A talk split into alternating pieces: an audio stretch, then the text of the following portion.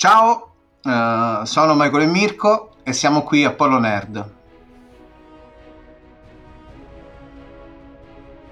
Serial Flix presenta Polo Nerd, il podcast che oggi parlerà di due palle. Cosa avete capito? Palla rossa e palla blu. Episodio 48. Il lavoro di due matti. Scarabocchiando con Michael e Mirko. Hey guys, it is Ryan. I'm not sure if you know this about me, but I'm a bit of a fun fanatic when I can. I like to work, but I like fun too. It's a thing. And now the truth is out there. I can tell you about my favorite place to have fun Chumba Casino. They have hundreds of social casino style games to choose from, with new games released each week. You can play for free anytime, anywhere and each day brings a new chance to collect daily bonuses. So join me in the fun. Sign up now at ChumbaCasino.com. No purchase necessary. BGW. Void were prohibited by law. See terms and conditions. 18 plus.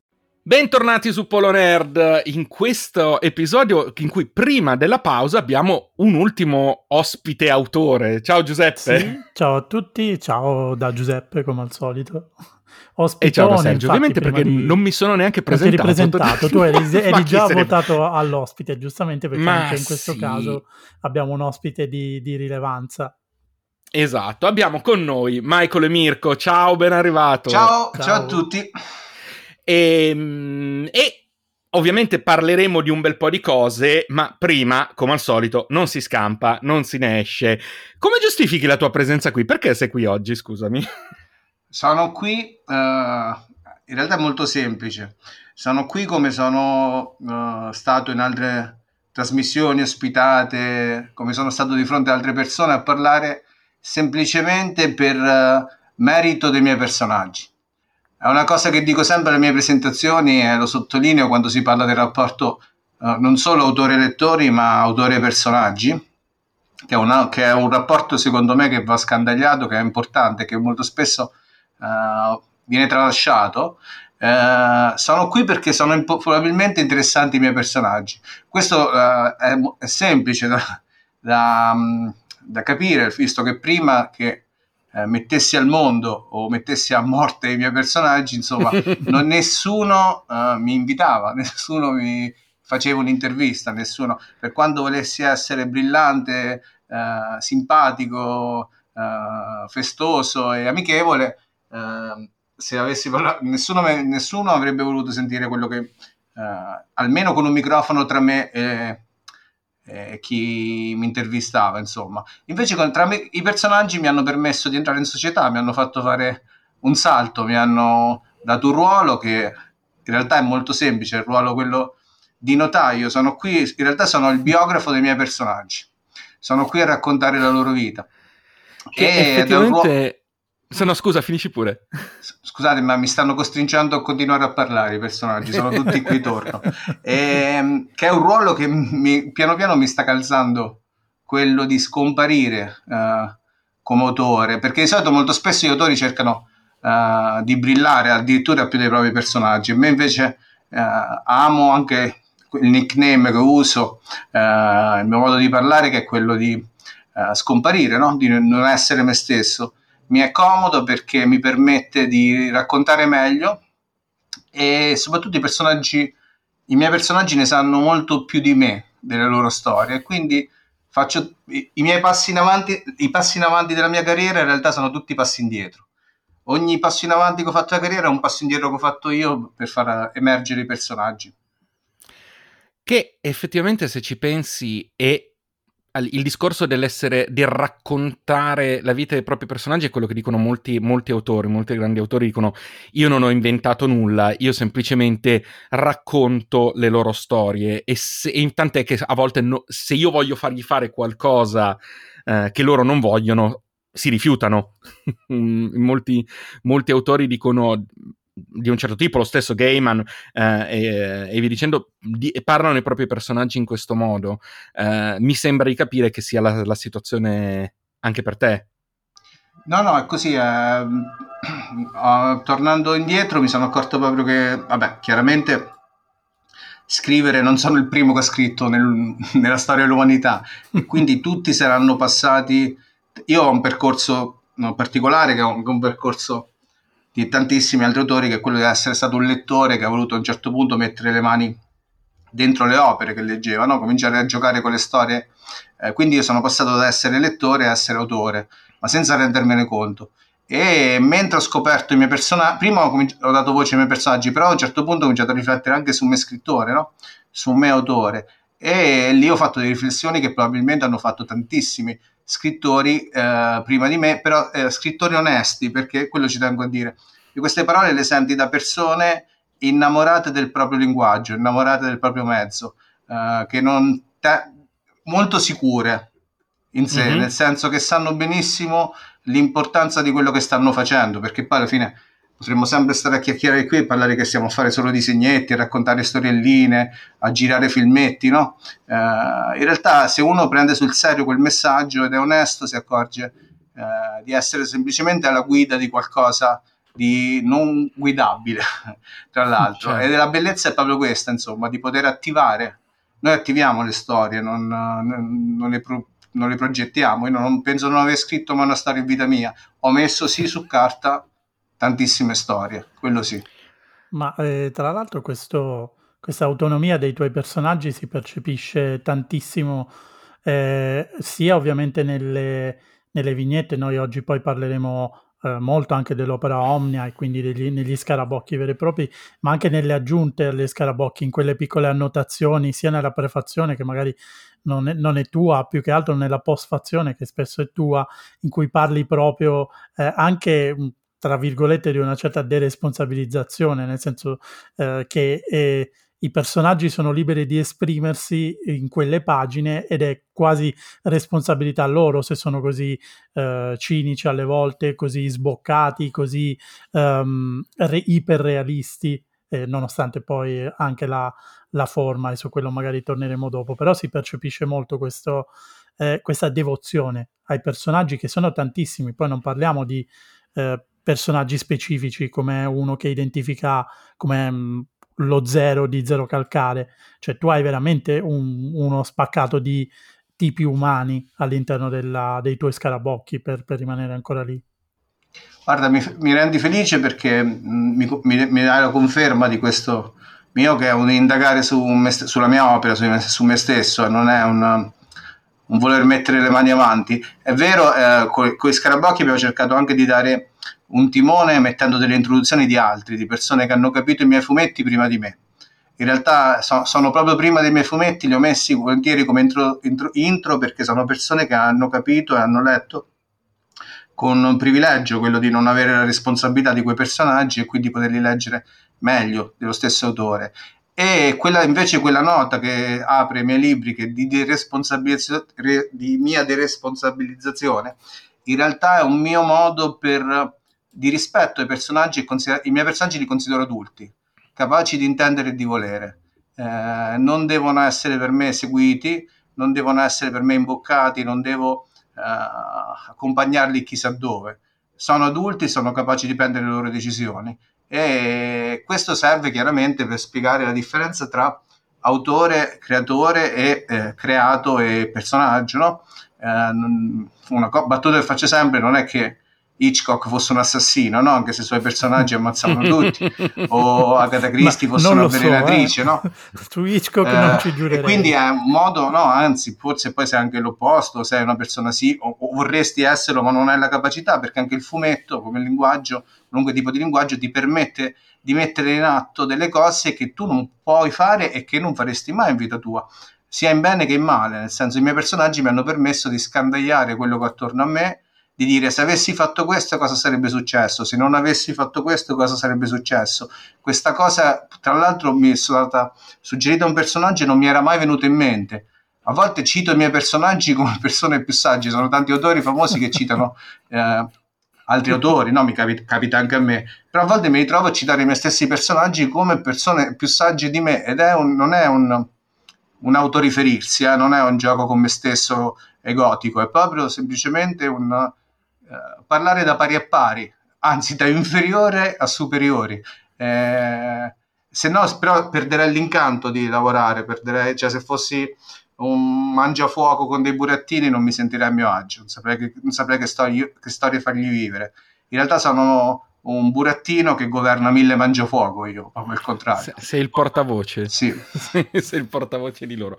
Senti, ma uh, giusto per chi non ti conoscesse appieno, o meno non conoscesse tutta la tua storia uh, fin qui, ti conoscesse soltanto, tra virgolette, perché è un grosso soltanto uh, per gli scarabocchi, qual è stato il tuo percorso? Mm, come, come, hai iniziato appunto a lavorare? E come tra l'altro, perché a me incuriosisce anche molto il fatto che sì, da una parte ci sono gli scarabocchi, ma dall'altra ad esempio c'è Palarossa e Palabru per i bambini, eh, ci sono altre produzioni, cioè non... Mm, gli scarabocchi sono una, una voce a cui, tu, eh, a, a, che, a cui, tu, dai voce, scusate la ripetizione, eh, ma non è l'unica voce. Eh, e quindi vuol dire che c'è tanto da raccontare che arriva. Ecco, però da, partendo dall'inizio, come? Da, da, da dove sei partito? Assolutamente. Ehm, sono, il mio modo di fare fumetti è stato eh, per nascita eroico, nel senso che sono nato in un periodo in cui non c'era speranza, cioè quando sono maturato come autore, eh, ho scelto di diventare autore mio malgrado, ehm, non c'erano spazi per il tipo di fumetto che volevo fare.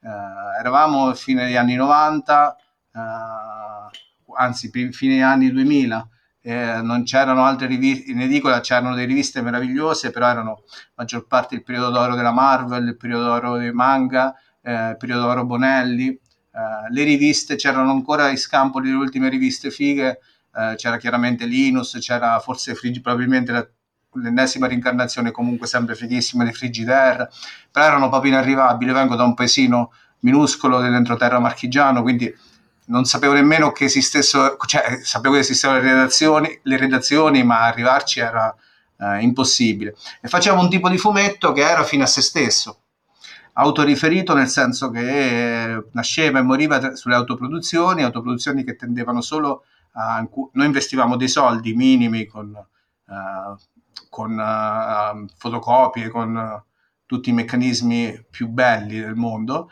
eh, che serviva semplicemente a rientrare di guadagni per poter fare fum- altri fumetti, no? quindi una sorta di fumetto kamikaze, un fumetto fine a se stesso. Eh, non c'erano spazi per diventare autori, Avremmo, ci siamo immaginati un futuro come operai o anche scienziati, però che facessero i fumetti eh, per hobby, anche il più grande hobby del mondo, ma insomma senza nessuno sbocco professionale. Eh, nel frattempo abbiamo avuto la fortuna mostruosa in cui il fumetto si è liberato. Eh, si è scrollato di dosso il fatto di essere letteratura di serie B, di essere letteratura propedeutica, di essere un modo per insegnare ai bambini a leggere e poi di essere abbandonato come un bambino eh, supera le elementari o le medie. E quindi siamo arrivati nella vera età d'oro dei fumetti, la vera seconda età d'oro è questa qui in cui è stato riconosciuto il mezzo. E quindi i primi fumetti nostri erano tutti autoprodotti, eh, le prime collaborazioni sono state con Excel di Repubblica, ma eravamo tu, ancora auto, erano delle, uh, de, delle co- cose piute dal cielo, delle meteore, insomma, non pensavamo potesse tradursi sicuramente in un lavoro, ecco.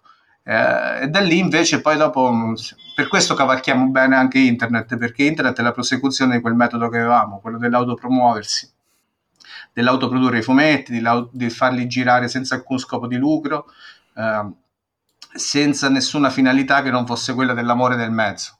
Eh, io, eh, sono nato con la Marvel, i fumetti miei, sono il più grande lettore dell'Uomo Ragno, la maggior parte dei fumetti che leggo oggi sono manga. Ehm, tra i miei autori preferiti c'è Matsumoto, Tetsuka, eh, Gonagai, per dire giapponesi, no? Eh, il mio fumetto preferito è One Piece, per dire uh, che tipo e, di e Giuseppe sono. in questo momento è tutto sto, Sto contento. gongolando C'è la bandiera mai. lì appesa alla mia sinistra, sopra la porta. Eh, per dire questo nel senso che sono... perché di solito uno quando immagina un autore immagina che legga solo opere simili a quelle che produce, tutt'altro, no? Eh, quindi sarei stato felicissimo di scrivere L'Uomo Ragno, però insomma non c'erano nei mezzi e poi tecnicamente non ero capace.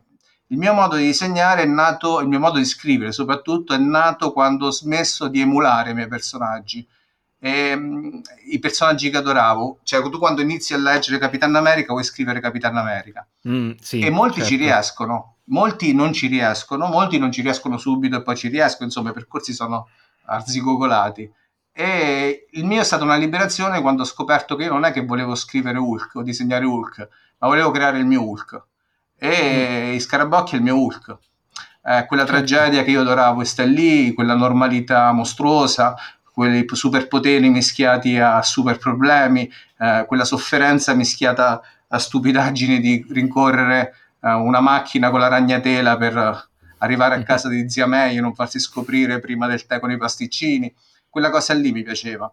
E quando ho deciso di rapportarla ai fumetti senza avere nessun, eh, nessun paletto, diciamo, mi sono liberato e sono andato autore. Eh, vero, autore che potevo chiamarmi tale. E quindi eh, è stato molto eroico il processo, cioè quella è stata forse la cosa più interessante è come ci sono arrivato.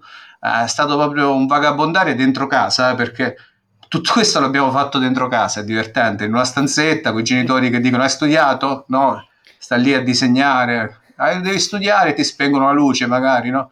Vai a scrivere. Eh. Eh, e tu invece sta, è un percorso personale, un'odissea che tu hai avuto in casa tra la sala da pranzo e la camera da letto che però è, fe- è un, veramente un'odissea. E questa cosa credo ci sia traccia per forza nei miei fumetti, nelle mie storie. Beh, indubbiamente, indubbiamente il fatto che tu dica soprattutto che hai voluto metterci la tragedia, che hai voluto metterci comunque determinate cose, eh, mi sembra che sia uno degli elementi più evidenti vedendo, vedendo gli scarabocchi. Eh, noi abbiamo, abbiamo fatto, o, oltre a guardarli, no, normalmente siamo fatti una, una, full immersion dell'opera Omnia fino ad oggi eh, e... Non eh, era il periodo fa... migliore, quello della pandemia, francamente. Però, allora, a parte il fatto che ho notato comunque anche un'evoluzione nel modo di raccontarli, ehm, in qualche modo un'evoluzione anche dei personaggi, come se fossero, visto che tu dici che sei portavoce dei tuoi personaggi, eh, è come se a un certo punto ne fossero arrivati altri che volevano parlare, eh, i primi in qualche modo avessero detto quello che dovevano, ma poi ne fossero arrivati altri dice togliti, adesso ci penso io. Eh, ho, ho, ho, ho, avuto questa netta, questa netta, impressione e ho la, la, la netta impressione che andando avanti in qualche modo modo um, quelli che hanno tante cose da dire siano di più di quelli che dopo un po' finiscono per, per non avere molto da dire. Uh, non so se è un'impressione mia, se è quello che, che stai percependo tu creandoli, eh, riportandoli, scusa, non creandoli.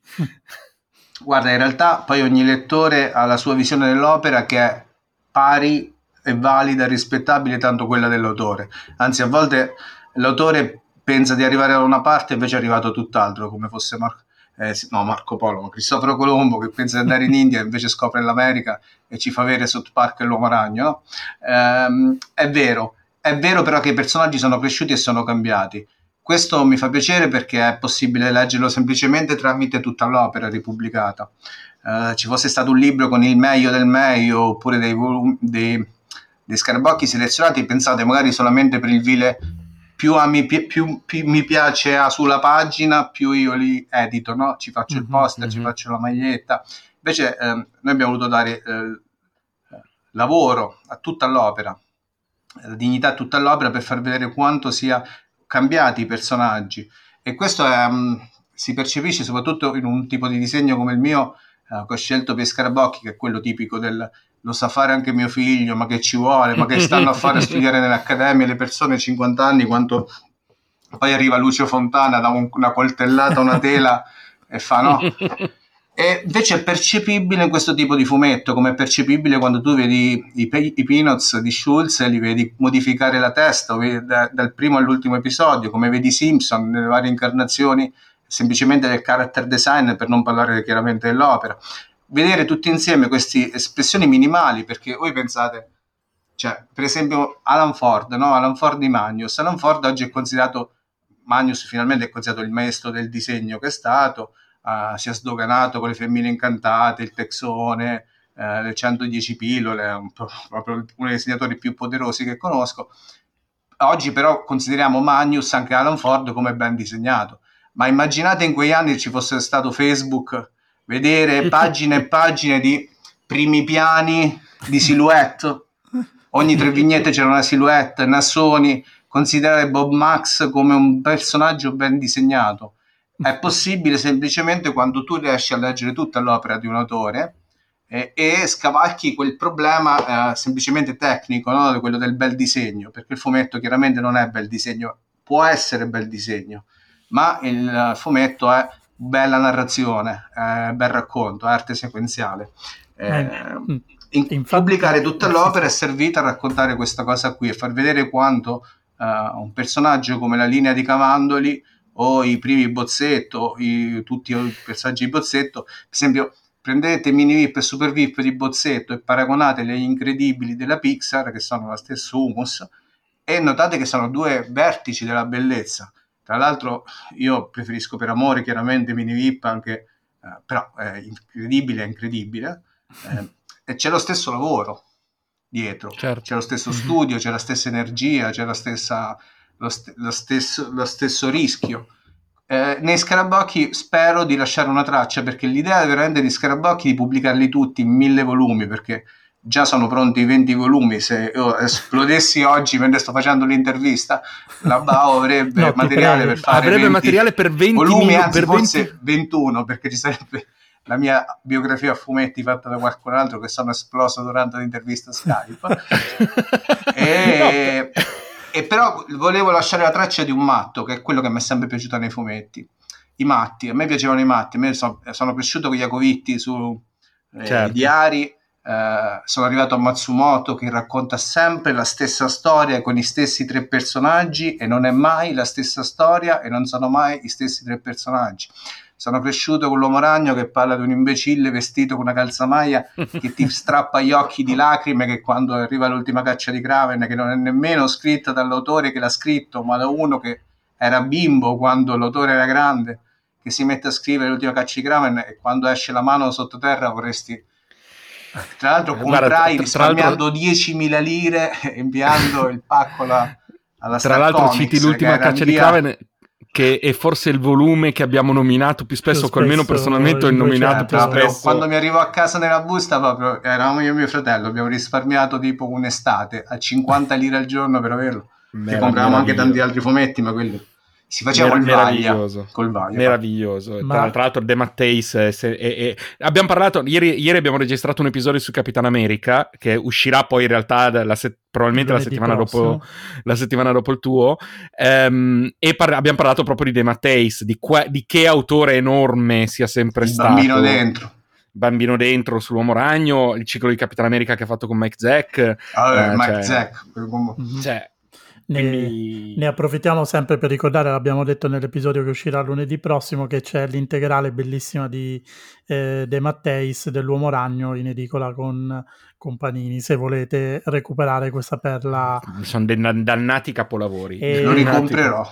Mi volevo riagganciare a quello che avevi detto riguardo appunto all'arte sequenziale, che è la, poi una delle definizioni che dava Scott McCloud nel suo capire, fare e reinventare il fumetto. Perché io comunque lì, eh, mh, quando lessi appunto ehm, capire il fumetto, che è il primo dei tre saggi eh, di Scott McCloud c'era questa piramide interessantissima sul, eh, sullo stile de, del, dei disegni e io associo molto il tuo stile, visto che poi c'era appunto l'astrazione iconica, quello che è il vertice della, eh, della piramide. E, mh, poco prima c'era appunto questa astrazione di, di forme che vogliono significare solo se stesse, quindi non vogliono significare altro e quindi non, non, bisogna andare a cercare altri significati se non quello che significano loro stessi e poi quello che dicono. E poi eh, proprio la punta estrema erano queste forme basilari che sono un po' ehm, palla rossa e palla, e palla blu, volendo. Quindi eh, ci rivedo moltissimo di quello che, eh, che diceva Scott McCloud nel, nel tuo, nei tuoi scarabocchi principalmente mi ha fatto diventare eh, rosso come palla rossa. Perché proprio Scott McCloud nel primo saggio che poi uscì ai tempi per la Pavesio, per la Pavesio eh, eh, mi colpirono proprio tre punti. Una fu quella piramide lì che proprio ha spiegato quella andrebbe messa in tutte le scuole spiega proprio il rapporto d'arte non di fumetto. Spiega il rapporto parola-gesto eh, no? Eh, cervello-mano ed è incredibile ed era proprio una cosa in cui mi sono perso poi le altre due erano la, come nasce l'arte, che c'era il, il primitivo che fuggiva dalla tigre e quando la tigre cadeva nella sua trappola, lui invece di scappare e tornare a casa gli faceva la linguaccia, no? E quella è l'arte.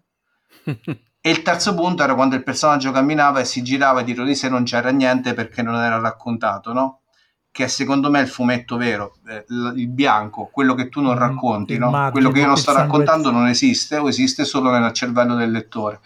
E effettivamente è stato un libro uh, incredibile che andrebbe regalato proprio a chiunque fa. Adesso c'è l'edizione quella della Bau, meravigliosa con tutti e tre i volumi.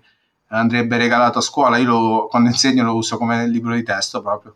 Eh, e sono le tre cose che proprio che hanno spiegato il fumetto nero su bianco. T- tanto che Scott McCloud come autore mi piace molto di più quando ha scritto un saggio eh, a fumetti che nelle opere che ha fatto. Nel senso che le opere sono sono chiaramente belle, ma rispetto a quello che ha fatto, cioè lui ha fatto, non so, come se arrivasse Ercole che solleva, non so, il, tu, tutto il mondo e poi dopo solleva solamente l'America, no?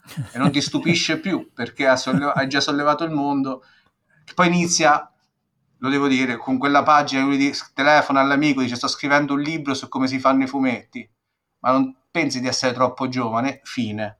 Sono tipo 9-10 vignette iniziali, no? Cioè tu all'inizio di un saggio prendi per il culo il tuo stesso saggio, no? ed è una roba perché poi credo l'abbia fatto veramente da giovane e sì, quel, primo, quella sì. piramide lì che tu semplicemente pe- guardandola hai immaginato di poter leggere eh, di capire cioè non di capire ma di riportare a quello i fumetti miei è una cosa che mi emoziona perché comunque sono, io ti ripeto, sono un, letto, un ex lettore, tuttora lettore, anzi forse più forte ancora di prima, però... Eh, anche perché se stai dietro a One Piece penso proprio che sarai lettore per un bel po'. per farti capire, io sto leggendo la ristampa, ho iniziato con la ristampa e riesco a non leggere la serie che appari, a non leggere le scan giapponesi perché ho deciso di avere quel ritmo lì. Però c'ho la bandiera, tutti gli extra, le, color walk. E... Quindi non ti spoilerò niente, quindi. Bravo, evita che no, non inimichiamoci No, perché ho litigato, eh. ci sono vari autori, cioè... C'è una gang di autori fan di One Piece nemmeno troppo segreta, di cui compare tra l'altro Spugna. Eh, ehm, ho, ho, coltellato persone per molto meno. Beh, ma mi sembra, mi sembra, cosa buona e giusta, assolutamente. Senti, nelle, negli scarabocchi in molti casi c'è un'espressione del dolore. Uh, del dolore vissuto, del dolore futuro, del di- dolore attuale. Uh, io l'ho vista come una forte esorcizzazione, uh, cioè mh, sc- buttiamolo fuori perché se fuori non è dentro, che sembra una cazzata, ma um, è il modo in cui molti di noi poi finiscono per riuscire a gestirlo. Però ce n'è talmente tanto che mi viene da pensare che anche in questo caso tu non incanali soltanto il tuo, o, o sbaglio? No, non parlo di me, parlo anche di me, chiaramente. Cioè, di me parlo nonostante non volessi parlare di me. Però mm. in effetti uh, l'esorcizzazione è la prima cosa che viene in mente quando uno sente parlare di certi temi, no? Certo. Che in realtà è una cosa molto alta che però ha un'accezione nel linguaggio comune secondo me un po' più bassa che è quella di dire ne parlo perché la, la soffro. Eh, mi serve, mm. è una cosa catartica che me la fa annullare. A me non è così. Io, mh, mm, per esempio, quando ho perso mio padre anni fa, ehm, sono cambiato tantissimo, come qualunque certo. persona immaginerete. Non è il momento lacrima, è proprio il momento spiegazione questo. No, no, tranquillo, e tranquillo. Sono migliorato in tante cose e ho, e ho, scoperto una cosa che avevo anche di fronte agli occhi prima, perché non serve per forza prendere una vangata in testa per capire eh, i problemi, a volte si possono evincere anche dall'esperienza altrui, ehm, che nel dolore una, ci sono delle cose meravigliose. Sono, in tutto, quando uno ti dicono la vita è meravigliosa, sem- eh, c'è un, infatti un mio personaggio che lo spiega meglio di me, la vita non è brutta ma è solo raccontata male. Eh, ed è così. E quindi io non ho avuto mai un rapporto col dolore di odio, anzi, senza il dolore non esisterebbe nessuna storia che ci piace. Senza il dolore certo. non ci sarebbe Bambi, non ci sarebbe Pulp Fiction, non ci sarebbe i Simpson. I Simpson, per esempio, hanno portato per primi il dolore. Cioè, pensate alla morte della moglie di Ned Flanders, uh, che cos'è? Uh, certo. Ieri guardavo un film di Verdone per l'ennesima volta, stasera a casa di Alice, mi pare sentito il momento del suicidio della, della sorella depressa di, di Ornella Muti è una roba raccontata tra una risata e l'altra, cioè le storie nascono da quello, nascono da questa dicotomia, da questo rapporto tra amore e morte shakespeariano, no? Uh, certo. E quindi eh, in realtà quello che diceva Greg Morrison, noi stiamo sempre a raccontare le stesse storie nate sulle caverne, attorno al fuoco, però eh, le raccontiamo diverse, no? È come anche il gioco del telefono, se io ti racconto una storia, tu la racconti a lui, lui la racconta a me, è cambiata. Quindi non è un esercizio ozioso il nostro, è un esercizio utile che ci permette di aggiungere storie. E io nelle storie mie il dolore ha un ruolo uh, da re, però non è un fumetto masochistico, non è un fumetto nichilistico, anzi forse la migliore... Uh, per esempio, vedi, perché eh, me li faccio spiegare dagli altri miei fumetti. Trabacchini disse che secondo lui sono fumetti empatici e questo spiegherebbe l'assenza di nemici che ho su internet, nemici di, di ban, cioè non ho mai subito cose tipo, uh, sì, qualche incomprensione, qualche storia, poi tra l'altro chi, chi criticava qualche vignetta è diventato di solito il più assiduo lettore, no? Uh, quindi il mio modo di raccontare è semplicemente usare tutti gli ingredienti, perché nel mio modo di fare fumetti spiego tramite le mie storie che non c'è niente che non vada raccontato. Tutto deve essere raccontato. Per, chiaramente però, lo dico sempre, c'è un modo giusto e un modo sbagliato di raccontare. Se tu sei il modo sbagliato di raccontare, anche una cosa banale come l'amore, il bacetto tra due fidanzati, la storiellina, diventa orribile, come diventa orribile su uomini e donne, come diventa orribile su uh, reality, no? Come diventa orribile in certe cose banali. Tu stai vedendo cose che in realtà non, nessuno sta facendo niente di uh, oggettivamente schifoso, però alla fine ti senti sporco. Altre volte invece vedi film terrificanti, come può essere uno dei miei film preferiti, che sono le 120 giornate di Sodoma di Pasolini, che è proprio un film che la gente bruciarono le, pelli- rubarono le pellicole prima che però alla fine ti lascia una sensazione d'amore per l'uomo, per la, per di, di, affezione, di, di, dolcezza, nonostante siano state rincarnate le peggiori eh, feratezze, eh, eppure ti rimane perché è stato raccontato bene e altre cose invece sono state raccontate male. Alcune sono raccontate male per dolo, eh, nel senso per mestiere però eh, se tu sai il modo giusto di raccontare puoi permettere di raccontare qualunque cosa per esempio quel, la scena del suicidio sul mm. film di Verdone quella di una dolcezza nonostante di un dramma vi invito a riguardarvelo solo quella scena solamente perché l'ho visto la centesima volta e la centesima volta l'ho riguardato e ho detto ma la madonna alla Pozzetto proprio e la madonna eh, Pozzetto Senti. per esempio un altro dei miei miti in terra su come ha mischiato dolcezza e apparente sciocchezza Pozzetto è stato uno che è stato sempre considerato uno, uh, un simil Boldi per anni, e invece Pozzetto è più un villaggio, uh, più forse un Beckett per dire, no? Ora eh, è stato siamo in questo pantano. Rivalutato, sai che ora è uscito l'ultima, mm, che sia Lei mi parla ancora, dove lui ha questo ruolo drammatico ed è stato elogiato tantissimo per questa sua interpretazione, quindi c'è anche una rivalutazione di Pozzetto stesso, quindi per, per, rimanere in tema. Però volevo riagganciarmi un attimo a questa cosa del, della narrazione e del raccontare, eh, visto che appunto hai, eh, hai, dato tanta importanza alla questione del raccontare. Eh, io il raccontare tendenzialmente lo associo appunto ad una continuità, a una serialità, forse appunto proprio perché è il periodo della serialità e quindi ci aspettiamo queste lunghe narrazioni eh, continue. Però eh, se penso agli scarabocchi, mh, mm, non, non, posso, cioè penso a una narrazione appunto episodica, ehm, una continuità che c'è sì nei temi, ma che non c'è effettivamente nella, eh, nella forma. È una forma strana perché comunque appunto la maggior parte sono vignette che si esauriscono in una, in una sola vignetta, un, eh, raramente si arriva addirittura alla doppia pagina, ma ne ricordo pochissime. Eh, quindi que- perché questa scelta narrativa? Cioè, secondo te il modo... Vedi, sono nati come strip, come dici chiaramente, no? Sono vignette brevi, però una, una ciliegia tira l'altra e sono diventate 1000, 2000, 3000, 4000. E infatti la scelta di farlo a Scarabò, di fare tutta l'opera, è quella di essermi reso conto che in realtà stavo facendo l'ennesimo fumetto L'ennesimo fumetto con le milioni di personaggi che muoiono e si esauriscono in una scena, è una sorta di fumetto eh, che ho usato molto spesso, per esempio Daniel Close in Wilson, per esempio, se noi prendiamo, no? c'è una storia che è fatta di gag, eh, di episodiche, proprio un omaggio alle strip. Io chiaramente l'ho fatte molto prima di Wilson, nel senso che non, non perché uno sta a dire l'ho fatto io, l'ho fatto prima, l'ho fatto un altro, sono due cose che non c'entrano niente l'una con l'altra, in realtà. È proprio che tu se sei innamorato del fumetto, anche quando fai una strip fai fumetto, e lo dico anche quando faccio lezione, se tu poi sei un autore di fumetto, anche quando fai addirittura illustrazione, crei un fumetto, la tua illustra- l'illustrazione di un fumettista è diversa dall'illustrazione di un illustratore, l'illustrazione di un fumettista è una che crea un prima e un dopo, eh, crea una situazione in cui ti viene da chiederti che succederà dopo e ti viene da chiedere cosa è successo prima. E, ehm, e quindi da questo non posso esimermi, non potrò mai fare delle strip vere. Eh, posso fare un fumetto monco, quindi farlo brevissimo di tre strip, quattro strip, cinque strip, ma è un fumetto monco, non finito.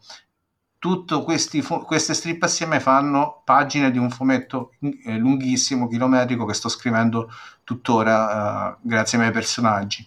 E l'idea è quella però sempre di una cosa assurda, una cosa matta e seriale che mancava da tanto tempo, per, perché um, visto che è nata la graphic novel, che è uno spazio incredibile, meraviglioso, di poter allungare una storia non dargli più il corpo di 20-30 pagine e potergli dare la giusta misura, è anche vero che eh, a, di pari passo va mantenuta la serializzazione che ha permesso di evolversi a delle storie incredibili.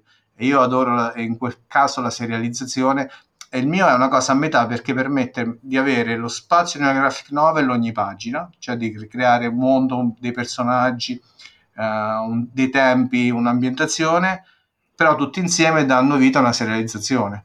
È come se eh, un fumetto, ogni pagina un, nasce l'uomo ragno, una pagina dopo nascono i Fantastici 4, dai vita a un Pantheon, no? Uh, però i, i tempi comici sono quelli chiaramente di una strip quello è proprio la strip, studiata da strip, di cui sono lettore anche form- il formato dell'opera Omnia Scarabocchio è un omaggio a Oscar Mondadori, ai volumi pocket della Corno, di, proprio alle raccolte di quella roba lì che è proprio un omaggio. I, le vecchie, i vecchi raccolte di handicap. Handicap cose... per me è proprio... Guarda, è ora che io intervisto voi piuttosto che voi intervistate me su, sui miei fumetti, perché state... Handicap è proprio l'esempio, no? Di graphic novel basata su una... Eh, ragion- ci ragionavo l'altra volta, lo voglio dire, perché sennò sembra veramente che uno, che uno sta f- compiacendo l'intervistatore, ma Handicap proprio si basa su una stanza, un pub sì. e una chiesa mai vista dove c'è un reverendo, che è quello che poi va a riprendere, gioca anche a stecca con... Mm-hmm. Sì. con meraviglioso. Sono 5-6 elementi, non c'è mai la stessa storia, mai non sì. cade, Rex Smith non cade mai in fallo, e però crea de, delle graphic novel banalmente, dei, dei volumi.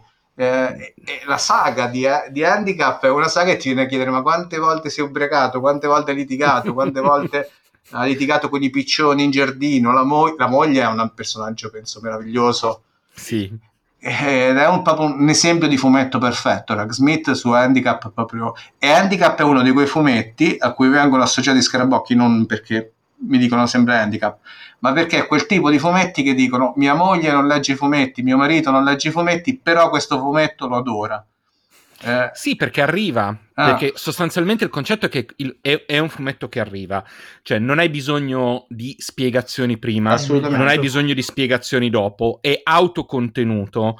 E quindi quello che vuole raccontare lo racconta in quelle vignette. Paradossalmente anche i Peanuts non sono autocontenuti, perché a un certo punto se non conosci i personaggi, se non conosci il background, se non conosci tutto, non capirai completamente quello che succede. E questo vale per molti ehm, molte strip comiche. Eh, invece, queste sono le strip che ricordano più ve- velocemente le vignette se vuoi, che a volte vedevi anche sulla settimana enigmistica. Non per niente eh, Rex Smith Handicap veniva tradotto come Carlo e Alice sulla settimana enigmistica, per dirne... Come per finisce il lockdown vengo ad abbracciarli, però. Vengo col, mo- il motorino. Va, col motorino va bene, con molto piacere. Ah, perché... e, e, e, e, tra l'altro, tutto questo, um, io, mh, siccome ho, con, ho, una persona con cui sono in contatto su Instagram che uh, ama molto i tuoi, le, le, i, tuoi eh, i tuoi scarabocchi. Le, non so quante volte glieli ho visti condividere nelle sue stories, eccetera. Quando ha saputo che ti avremmo intervistato, mi ha mandato due o tre cose su cui era curioso. E una delle cose che mi ha scritto, che eh, è, ed è vero, era il, è un discorso legato proprio al tempo, che me l'hai fatto venire in mente tu ora, eh, parlando proprio della serializzazione. Ovvero che nelle tue vignette, così come avviene appunto in handicap, eccetera, ma nelle tue sono a una vignetta sola, spesso volentieri, massimo due, Vero. hai il tempo passato, presente e futuro nella stessa vignetta. Cioè, e tu, tutto si concentra e senza lo stacchi, svolgimento senza senza nemmeno di, esattamente in qualche, in qualche modo um, tu hai tutto il tempo racchiuso in una vignetta sola uh, e questa è punto prima una scelta stilistica ma anche un effetto della Madonna guarda eh, però tu immagina quanto uno ti dice come fai i tuoi fumetti? Cioè tu immagina se io mettessi di fronte al foglio e dicessi adesso devo fare un fumetto dove il tempo presente, passato e futuro non esiste, cioè è impossibile. No, infatti. Però io li guardo a posteriori ed è così, il tempo è la cosa più importante. Eh, per esempio, una cosa che dico sempre, i tempi, eh, uno dei maestri miei è stato proprio Bozzetto, ripeto, lo dirò sempre, su Western Soda, primo cartone che ho visto pieno di silenzi, no? ed è mm. una cosa che mi sfondò il cervello a quell'età e mi spiegò che se non succede niente non è che non sta succedendo niente, è che la storia in quel momento è, uh, parla a bassa voce, no? E il tempo del fumetto è proprio la base, è quello che succede tra una cosa e l'altra. Se in una vignetta, è un esempio che faccio ogni intervista, nella prima vignetta c'è la mano alzata, nella vignetta seconda c'è la mano abbassata, tutto quel movimento della mano che in un film si vede, si vede in una fotografia, quasi in una fotografia se la fai lenta, si può vedere al teatro, non si vede nel fumetto, è immaginato dall'occhio, no? quindi lavorare su quello spazio bianco vuol dire lavorare lentamente sul tempo. E il tempo è la cosa più importante perché spiega, ehm, spiega l'inspiegabile, spiega le, le pause sono... Io nel Papa di Dio ho cercato di, di aprire tutti quei tempi morti e di renderli tempi vivi ed è quello che, che Papa di Dio è tutta la cosmografia, la cosmogonia di, uh, dei scarabocchi, no? la somma di quello che ho capito facendo il Silmarillion. Dei... Mm, il, mio, eh, il, il, mio Silmarillion, veramente. è, è vero, la mappa, la mappatura di tutto quello che è stato fatto. E il tempo effettivamente è la cosa più importante, il tempo quello che passa da una vignetta all'altra, tra il tempo che uno risponde, se c'è la... a volte ci sta, per esempio uno dice una battuta, non risponde nei scarabocchi, risponde due volte, risponde tutto nella prima vignetta e poi la seconda vignetta è silenzio, altre volte invece continuano a rispondersi tra la prima e la seconda vignetta. Il tempo è la cosa più importante quando uno fa fumetti, eh, anche perché poi il tempo è una cosa che può il lettore sistemare perché nel fumetto il, il tempo non è dato da, dal regista, il regista nel cinema dà il tempo, tu lo vedi secondo il tempo, poi tornare indietro col DVD, insomma, il film, però insomma lo rivedi sempre con i tempi che decide il regista, nel fumetto invece sei tu che stabilisci. Papa di Dio si può leggere, sono mille pagine, si può leggere in 20 minuti in piedi, anche un quarto d'ora con un lettore normale, ma lo puoi leggere in un mese. Ci sono auto- lettori che hanno letto in un mese, tipo che non riuscivano ad andare avanti, si fermavano e avevano bisogno di tempo, e altri che invece l'hanno letto una volta poi, e soprattutto l'hanno riletto più volte, perché io penso che i libri veri, la prima lettura è una prelettura.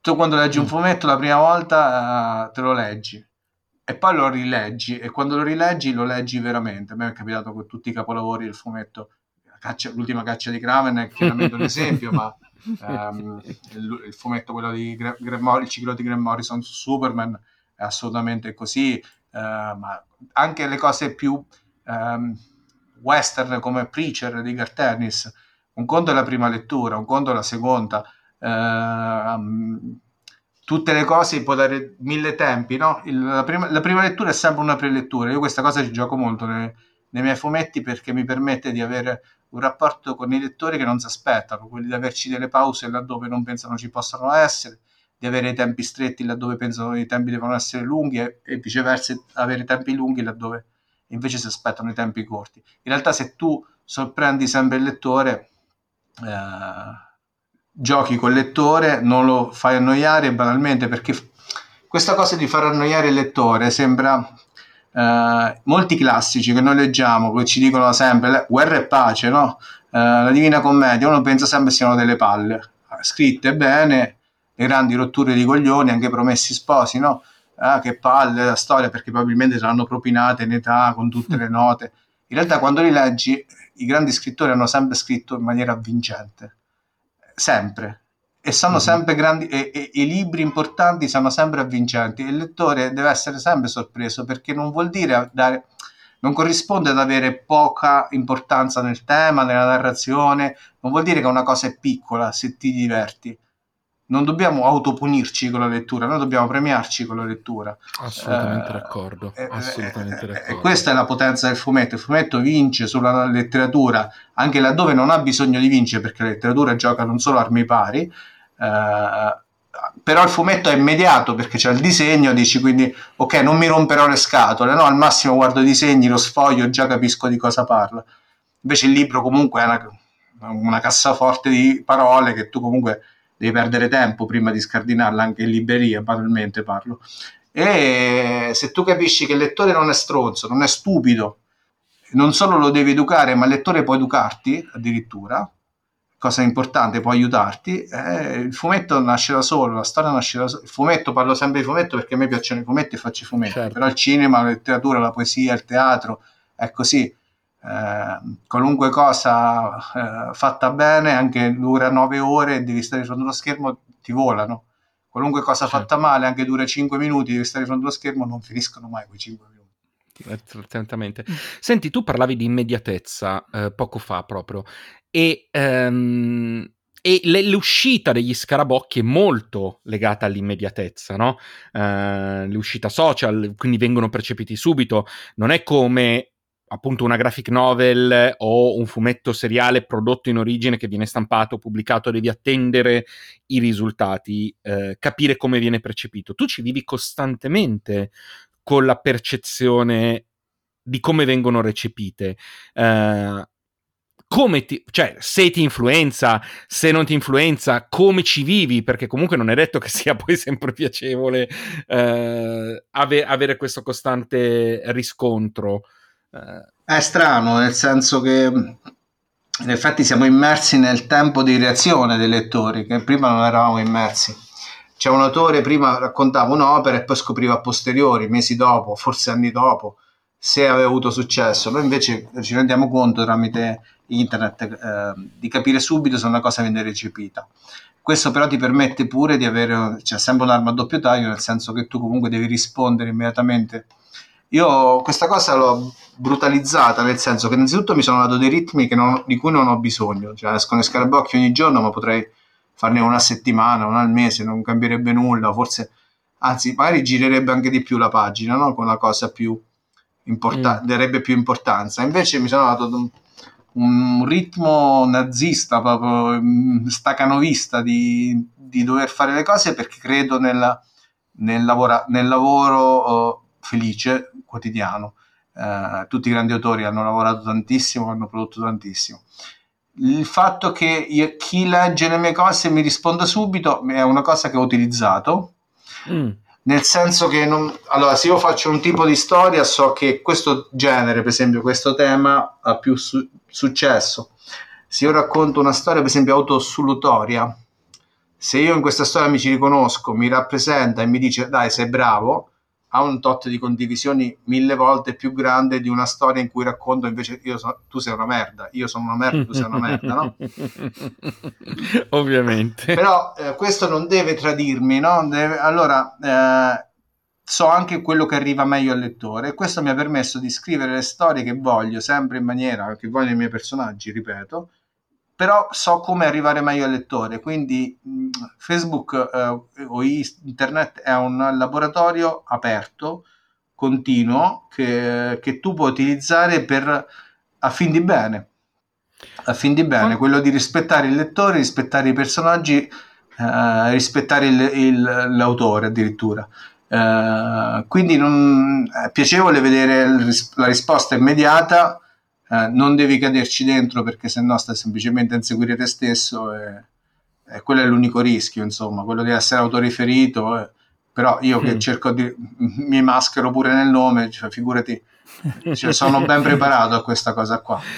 Senti, ma quanto, quanto impieghi mediamente la, in la, un giorno? La domanda in realtà tutta la giornata, nel senso che poi magari ne faccio il tempo classico di stare di fronte al foglio, però è anche vero che cioè, disegnare uno scarabocchio ci vuole un minuto, però è vero mm. che magari a volte strappo 70 fogli prima di farne uno, eh, perché eh, quando usi pochi segni devi usare quei segni lì, non puoi usarne altri. Eh, però ci pensi tutta la tu, cioè, mentre vai a dormire un, arriva un personaggio all'orecchio e ti dice una storia e tu dici no fa schifo non te la scrivo allora te ne racconta un'altra ancora più bella e fa no c'è il telefono e ricaricano non me la ricordo domani mattina adesso mi devo mandare un messaggio no senti questa storia allora ti alzi al buio prendi un foglio, ti mandi, io mi mando gli automessaggi addirittura con le storie di questi stronzi dei miei personaggi non mi fanno dormire, oppure mentre guido con mia moglie, prendi queste due parole perché non voglio... Uh, e me le rimanda lei col messaggio, cioè devo usare dei metodi. Ci, quando racco- fai un lavoro del genere stai sempre dentro. Non, Ma, uh, cioè, io infatti per... quando ci ho messo a fare scarabocchi 40 anni perché prima non li sapevo fare. anche non perché è una non... cosa che si impara in una settimana e, e che non si dimentica in dieci vite soprattutto. E appunto poi non deve essere facile sintetizzare in una sola vignetta, al massimo due, eh, quelli che sono, eh, a parte che sempre come diceva appunto Scott McCloud, la, ogni linea ha il suo significato, quindi proprio al di là della forma che comunque può essere quella meno impegnativa, il contenuto però è bello sostanzioso, non lo, non lo butti giù in due minuti, penso. Per questo no, appunto così, la domanda così. sul tempo era, era, interessante, soprattutto visto che ti sei dato come scadenza quella di farne uscire uno ogni giorno. Guarda, io farei addirittura a fine da morto farò questa cosa. Eh, in, che è interessante sul, proprio sul segno e rivedere tutti i personaggi perché io quando li disegno, li dise- cioè veramente il carattere design dei personaggi per quanto è sempre molto simile è impalpabile la cosa eh, è una delle cose a cui tengo di più se tu, vedi, se tu leggi tutti i scarabocchi quando avrai più libri, basta averne 5-6 per rendersene conto, conto uh, la D è marchigiana, per rendersene conto, ehm, ti rendi conto di quanto i personaggi siano mutati leggermente. E, è come se tu, non so, un piatto ci aggiungi un chicco di sale al giorno e poi passi da un piatto senza sapore a un mese dopo in cui è immangiabile sono talmente impalpabili la cosa, però è sempre presente. Non, non, ho mai fatto un disegno che non mi piacesse sugli scarabocchi, non ho mai fatto un disegno che va bene, questo può andare quando in realtà non potrebbe andare. Ehm, c'è un lavoro chiaramente di un matto eh, dietro, eh, quello però è, è, la cifra delle grandi opere, perché poi dopo le grandi opere possono essere anche poco interessanti per i temi, insomma, possono essere distanti da quello che fai, però una persona che prende sul serio qualcosa per tanto tempo porta sempre un risultato ottimo, meraviglioso, interessante. E quindi quella è la prima cosa che volevo fare, di metterci, di non, di non uh, abbandonarmi mai su questa strada qui. Tra l'altro, penso che il lavoro di un matto potrebbe essere il titolo perfetto di questo episodio quando, quando, quando, uscirà. Se sei d'accordo, penso. Ci metto la firma, ti, ti invio. un, un, centilitro di sangue per autografarlo. no, no, guarda, sicuramente. Con un eh, rider. senti, e da un lato, appunto, abbiamo parlato di quanto impieghi a produrle, ma sei. Quanto le produci in anticipo? A volte qualche giorno, a volte eh, la, la, maggior parte eh, le faccio mezz'ora prima di pubblicarli. Ah, proprio secco così. I migliori sono quando tipo dieci minuti prima cosa mi invento perché eh, mi aggrediscono le storie. A volte Beh, ecco, questo... dipende, dipende dai... Ci sono stati momenti spensierati, per esempio Crack racconta il momento uh, in cui i fumetti che ho pubblicato ho cominciato a rendermi conto che non li leggevo solo io, la mia cerchia d'amici, mm. ma erano sotto l'occhio di tutti, quindi quel momento uh, cominci a rifletterci un po' di più, a dire Uh, ma cosa, perché a me mi stupisce cosa arriverà di queste cose agli altri. Sì. Cioè, cosa capiranno i, i, lettori di cui io faccio parte di questa roba qui. E allora lì c'è stato un momento in cui cominci a farti due domande, a cui poi sono stato bravo a non rispondermi. ma ti è mai capitato che eh, qualche eh, scarabocchio fosse interpretato in maniera così diversa da quella che sentivi tu da non sentirtici a tuo agio? No, però è capitato che non fosse capito nello stesso modo. Mm. Per esempio, eh, se io raccontavo una storia di un disperato che arrivava in barca, no? Per esempio, mm. dal mare nel 2009 aveva un tot di mi piace così. Se faceva ridere, non faceva ridere, faceva piangere.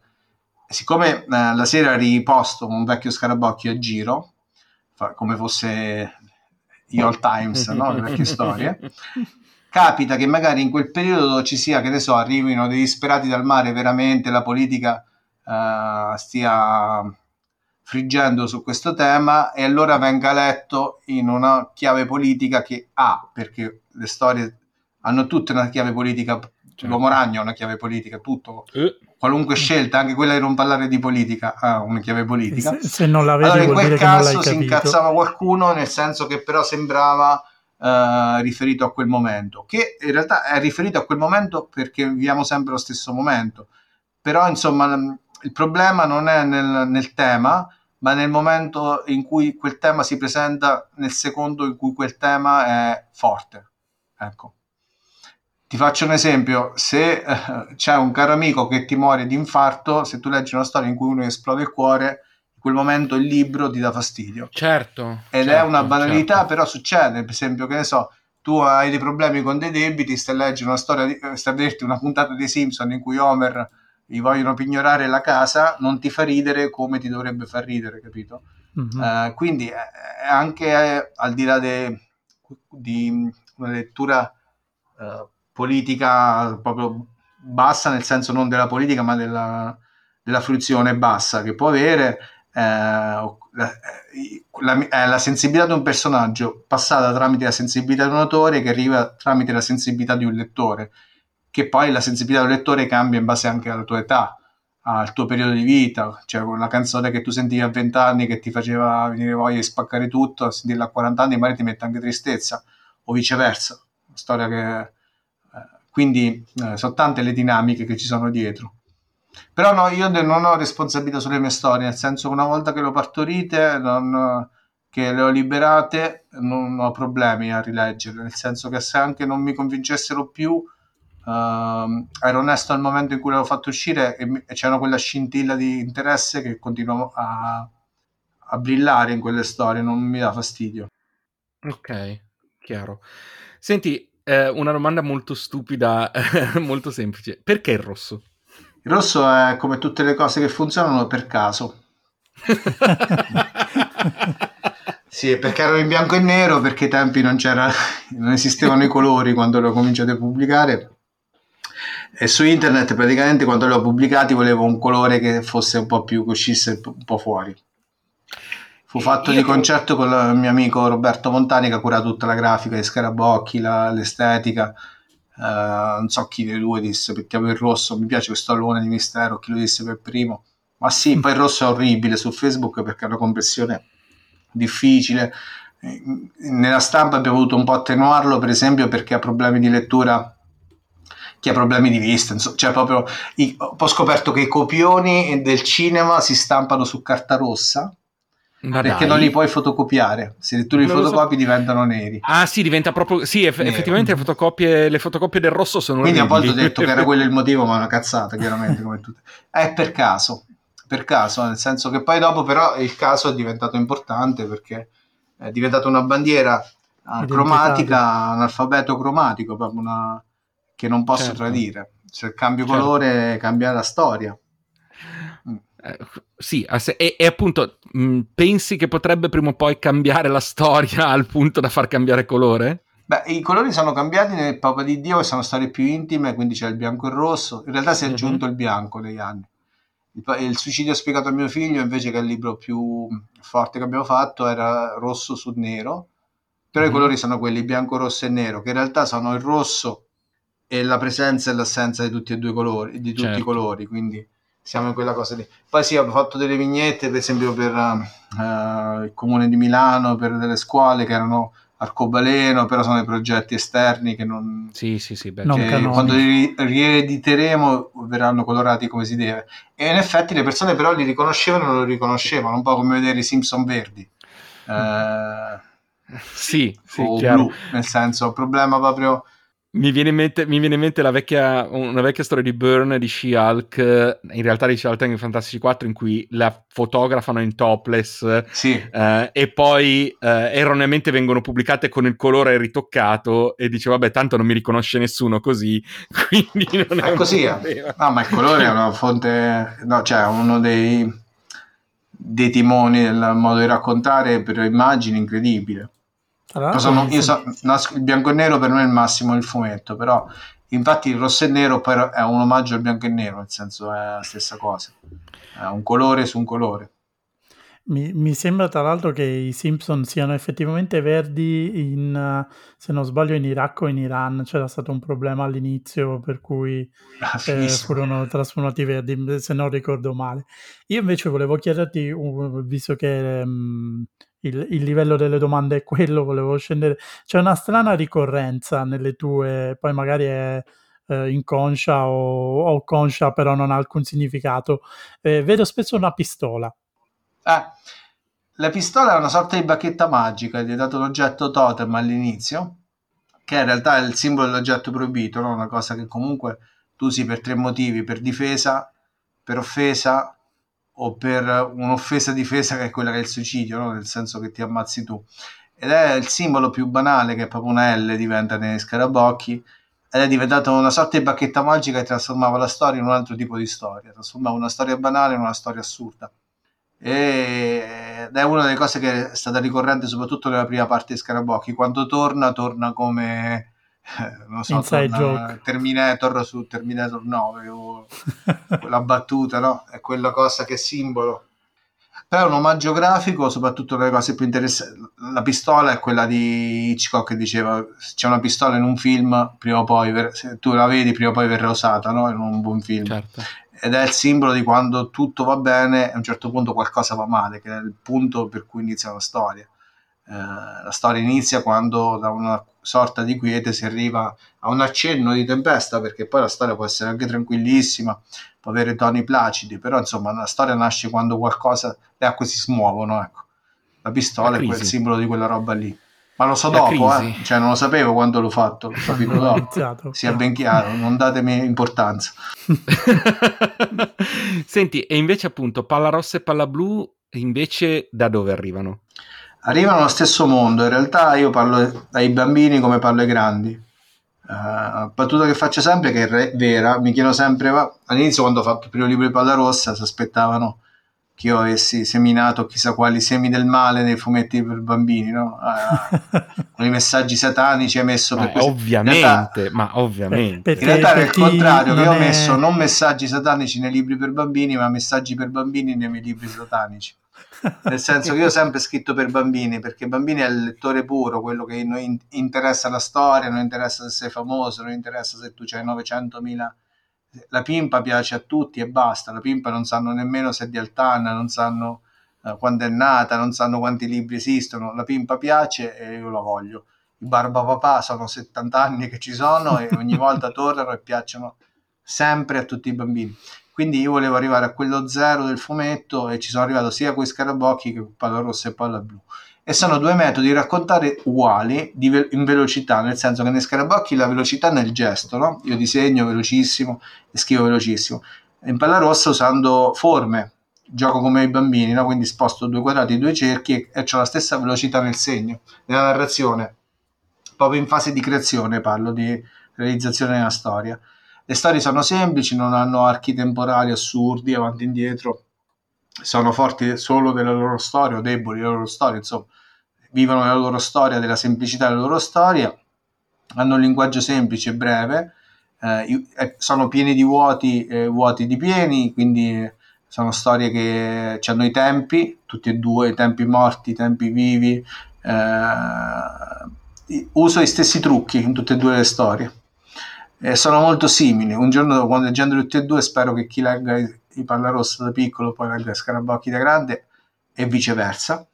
Che chi ha letto da grande Scarabocchi poi legga quando tornerà piccolo Pallarossa e stanno allo stesso modo. Sì, ha una declinazione chiaramente nel mio modo di raccontare e di liberare i personaggi, però sono molto simili, non c'è un tasto da accendere o spegnere quando racconto in un modo e quando racconto in un altro. Ok. E ehm, noi stavamo dicendo, que- giusto per mh, mm, spiegare poi per chi non ha magari chi ci ascolta, vai, vai, vai, Giuseppe, sì. eh, noi abbiamo dato per scontato ovviamente che molti dei nostri ascoltatori conoscano l'opera di Michael e Mirko. Per chi si approccia eh, dopo questa puntata, gli Scarabocchi hanno, ehm, l'avete capito, un un mood decisamente più adulto, eh, si parla di, di, temi forti, ci sono anche scene forti e anche un linguaggio forte, in alcuni ci sono appunto eh, anche delle vere e proprie bestemmie, però sono, come avete capito, funzionali al, al tipo di narrazione che ha usato per eh, gli scarabocchi. Chiaramente Palla Rossa e Palla Blu, che è invece un, um, un, un'opera pensata per dei bambini, per questo chiedevamo se l'humus era lo stesso, chiaramente il mood è un altro, non, non troverete le stesse cose, e quantomeno non a livello espressivo. Ecco, no, tra l'altro, tra l'altro in Pallarossa e Pallabru io uh, in, quello, in, quello, che ho visto ho, ho visto la, la, speranza, no? La, la speranza che le, che ci sia appunto che ci sia speranza. Uh, mentre in, negli scarabocchi uh, a un certo punto è massa al cazzo è un po' più nascosta negli scarabocchi. Pallaro- il Papa di Dio è la metà tra Pallarossa e scarabocchi. E una cosa che di... guarda che è, è, è, strano perché è semplice in realtà il discorso. Um, soprattutto io ho tantissimi lettori di tutti i tipi di estrazione sui scarabocchi persone di una certa età, addirittura persone religiose come persone punk, eh, perché si è sempre visto che semplicemente nessuno guarda il dito, guardano tutti la luna quando raccontano, sono felice. E si rendono conto che la morte è raccontata per raccontare la vita, la vita è raccontata per raccontare la morte, la bestemmia per raccontare la preghiera, una cosa molto importante nei Scarabocchi, se ne hanno accorti sempre tutti, nonostante non me ne, non me ne ero accorto io, eh, nel senso che è quel modo di raccontare eh, che dicevo che non vuole portarti da un punto a un altro e quindi ti permette a te di inserire un, una via di mezzo tra quei due, percor- quei due percorsi, quei due punti d'arrivo e il punto di partenza e soprattutto ti permette di avere un di poterci mettere mano e trasformarlo un po' nella storia che vuoi tu sto- la storia aperta, la storia con i vuoti, con i tempi. In Palla Rossa e Palla Blu la bestemmia sta in copertina, è un personaggio che è quadrato che dovrebbe essere rotondo che è lì. La bestemmia è una cosa che non dovresti sentire, che è una cosa che risuona, che è una cosa sbagliata. Fuori eh, nei scarabocchi invece la speranza è che dopo la fine c'è sempre un'altra fine, eh, continua. Eh, io di solito dico che racconto nello stesso modo, però i grandi, siccome sono più stupidi, più ignoranti, mi tocca metterci le parolacce, le bestemmie, i turpiloqui, gli omicidi, per fargli leggere le stesse storie che se no sarebbero dentro palla rossa e palla blu. Eh, devi un po' ehm, tentarli, ecco, i, i grandi. Eh, I bambini dalle caramelle, ai grandi devi dare le caramelle con dentro la droga, il contrario. eh, eh, penso che la gente se ne sia accorta perché poi non ho nessun tipo di chiaramente poi dopo il linguaggio io potrei privarmi di un tipo di linguaggio potrei dire questa cosa però risuona male questa cosa potrebbe non sentirsi però se tu la senti per strada perché non la devi sentire nei miei personaggi, no? Nei miei personaggi è innocua eh, ed è semplicemente va- vale solo nel suo significato, no? Non nella sua esecuzione, non nel suo, nel suo risultato, nella, nella sua pre- è astrazione. L'astrazione è una cosa meravigliosa perché io posso divertirmi a ammazzare mille personaggi e non aver ucciso nessuno. Eh, viceversa, invece, nella vita magari non ammazzi nessuno, però ammazzato mille persone con le parole. Mm. Eh, semplicemente se voi pensate di Scarabocchi fossero le stesse battute con i personaggi fatti a fotografia o disegnati eh, da John Barne o da Frank Wateley eh, sarebbero terrificanti sarebbero orribili sarebbero certo. pesantissimi certo. sarebbero mostruosi il, certo. il disegno dà una mano alla storia certo. Eh, come la storia dà una mano al disegno. Lo stesso Palla Rossa e Palla Blu se fossero re- realistici. Eh, quella, per esempio, io adoro più i cartoni 2D che i cartoni 3D. Eh, ripudio i cartoni 3D, anche se tre cartoni 3D poi in realtà sono dei capolavori assurdi. le regole si fanno semplicemente per, per spiegare, insomma lo dico. Certo. Eh, perché l'astrazione mi interessa più del, de, de, della, della riproposizione in realtà, ecco. Quindi più Shinkevix e meno Alex Ross. Assolutamente. però li adoro tutti e due. Anch'io, anch'io, però giusto però per Notti dare... di Luna Piena di Moon Knight è il mio libro feticcio. Edizioni Star Beh, Comics. Beh, poi tra l'altro Shinkevix è, è, è, un autore pazzesco, è un, disegno, è, un, è un illustatore, un disegnatore che è qualcosa di, di incredibile. Pensiamo al lavoro che ha fatto eh, su Devil, mamma mia. Ma assolutamente, ma anche adesso, cioè se tu lo segui, non so se ti capita di vedere la sua pagina sì. Facebook. Sono un nerd, se no non sarei cioè. qui. e a proposito, visto che sei nerd e che sei un appassionato dell'uomo ragno, ti svelo in anteprima perché lo stavo vedendo poco fa che è ufficiale il nuovo titolo, finalmente, di Spider-Man, che è No Way Home. È ufficiale, è appena uscito. Ah, ok, ottimo. Quindi, Pure a me l'hai attenzione. Esatto, quindi è ufficiale, ve lo dico in, diretta, in diretta differita, ma è appena uscito, quindi dopo la presa per in, in giro che c'è in stata ieri diretta, sera. Quindi... esatto, esattamente. Ehm, niente, a, noi stavamo, stavo dicendo anche che ehm, per chi non lo sapesse, appunto, noi abbiamo citato l'opera Omnia eh, che sta uscendo. Siamo al quarto volume uscito in questi giorni, eh, che è Crack, giusto il titolo Sì. del, del quarto. Io chissà perché a un certo punto ero convinto che dovessero uscire in una sorta di ordine alfabetico, per cui poi mi sono reso conto che era uscito Sob, ho detto no, no, forse non sono particolarmente in ordine alfabetico. Siamo al quarto volume che quindi tem- dal punto di vista temporale fino a quando arriva? Eh, Allora, sono in ordine cronologico e antologico, nel senso sono tutti, però in realtà i primi 400 li abbiamo saltati perché erano già stati editati in versione eh, autoprodotta, mhm. quindi c'erano i lettori che aspettavano la stampa dei nuovi libri e verrà recuperato in futuro in un volumone gigante con tutte le prime storie. Eh, temporalmente non lo so, conta sono 200 ognuno, bene o male siamo 800, eh, 1600, faccio i conti in diretta, eh, 1600 dovremmo essere tipo 5 anni fa. Ok, quindi gi- giusto per avere Perché abbiamo quando- pronti 20 volumi. cioè A me sta cosa dei 20 volumi colpisce. È una perché- pre-post diretta come quella che hai detto che è ufficiale l'uomo ragno, ma lo sapranno chi ti ascolta fra una settimana. Quindi... Esatto, ormai lo avranno saputo tutti, dicono ma questo qua che va a dire le cose... Eh, no, ma poi tra, la cosa dei 20 volumi mi colpisce anche perché mi ricorda, eh, ho questa associazione mentale con quando Panini iniziò a pubblicare il complete dei Peanuts eh, a, a- a botte di sei mesi e dissero ai tempi, e poi ovviamente è andata così, che li avrebbero pubblicati in 12 anni perché erano 25 volumi e quindi sarebbero stati pubblicati in 12 anni. Io ovviamente ce li ho tutti, li ho comprati tutti dall'inizio alla fine È giusto.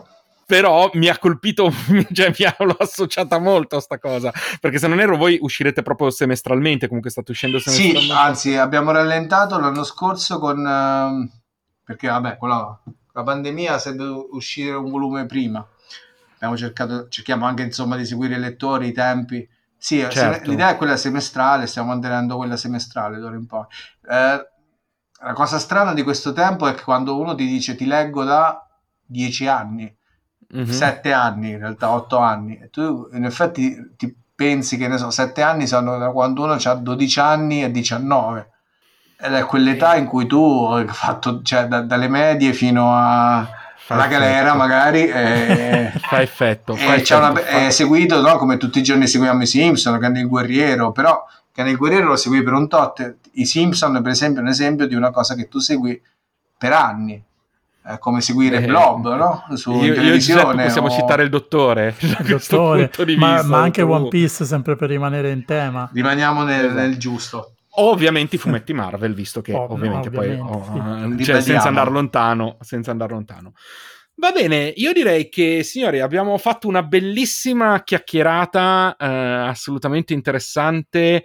Ehm, intanto, anzitutto iniziamo a ringraziarti perché davvero sei stato eh, gentilissimo, partecipativo, ci hai raccontato un Grazie sacco di davvero. cose, quindi, quindi veramente tanto. Eh, ma prima di andare veramente in chiusura, Giuseppe, diamo qualche coordinata come al solito. Assolutamente sì, come al solito potete trovarci su www.polonerd.net eh, dove troverete sempre nella nostra bellissima homepage i link ai rispettivi episodi ma anche due bellissimi banner, due eh, uno sopra l'altro, uno che dice... Hai detto, be- hai detto, 34 volte bellissimo. È come, è come il tuo voce di poco fa. Mi ha sconvolto la notizia di Spider-Man, devo ancora riprendere. okay. E quindi trovate questi due mh, piacevoli eh, banner. uno che dice buy me a coffee dove potete farci una donazione che eh, sarà devoluta alla mia causa che voglio comprare il cabinato che ha Michael, voi non lo vedete, ma Michael ha un cabinato arcade dietro di sé che contiene la scheda di Castlevania e io glielo sto cioè, invidiando. Sta tantissimo. sbavando da quando abbiamo iniziato a registrare. Ho la porta so... blindata a casa. Quindi se volete donare eh, qualche soldo per questa causa ve ne sarò grato e se non volete donarcela attraverso Buy Me a Coffee potete indirettamente passare dal link generico di Amazon che è appunto la nostra affiliazione e da lì potete comprare qualsiasi cosa voi vogliate, anche un cabinato se c'è su Amazon, eh, senza alcun sovrapprezzo, eh, pagando um, una parte di quello che pagate andrà eh, a noi.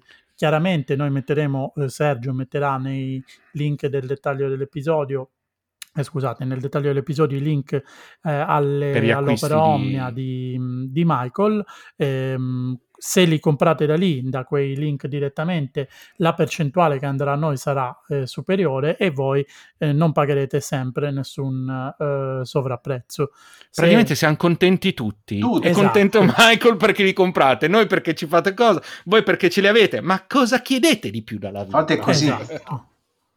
E, um, oltre a questo, se non volete um, eh, darceli direttamente, potete comunque passare dal nostro store che è store.polonerd.net dove c'è il nostro merchandising ufficiale. E infine, se proprio vi fa schifo darci soldi perché vi sembriamo degli arraffoni che non meritano un cabinato nella propria casa nuova, beh, eh, un po' te la faccia ce l'hai, eh. È vero, un po'. sì. un po', un po eh, se siete così poco empatici come i personaggi di, eh, di Michael, potete comunque comunque lasciarci delle valutazioni o delle recensioni su eh, Apple Podcast dove siamo ancora a 72 e io continuo a dire che mm, siete veramente indegni a non farci arrivare ad almeno 80, ecco, questo giusto per prima, prima, della nostra pausa. Ecco, ricordiamo appunto che eh, con l'episodio 100 noi andremo in pausa non per tantissimo, ma almeno per un po' per mm-hmm. prendere un po' fiato. Anche se eh, già abbiamo, stiamo pensando a qualche cosa in mezzo, visto che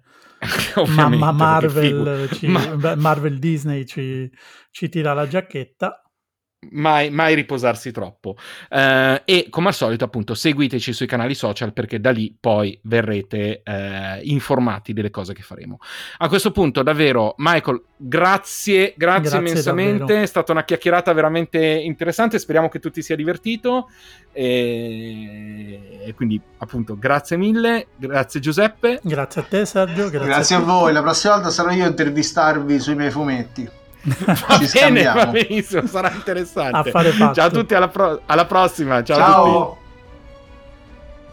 La natura. La più bella pubblicità di un prodotto di merda.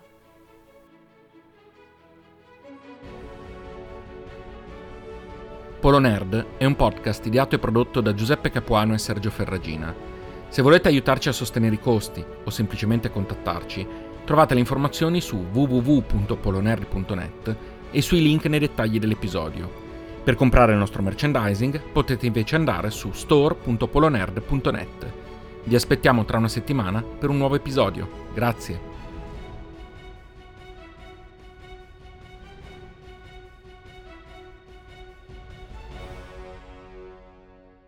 Lucky Land Casino asking people what's the weirdest place you've gotten lucky? Lucky? In line at the deli, I guess? Aha, in my dentist's office. More than once, actually. Do I have to say? Yes, you do. In the car before my kids' PTA meeting. Really? Yes. Excuse me, what's the weirdest place you've gotten lucky? I never win and tell. Well, there you have it. You can get lucky anywhere playing at LuckyLandSlots.com. Play for free right now. Are you feeling lucky? No purchase necessary. Void where prohibited by law. 18 plus. Terms and conditions apply. See website for details.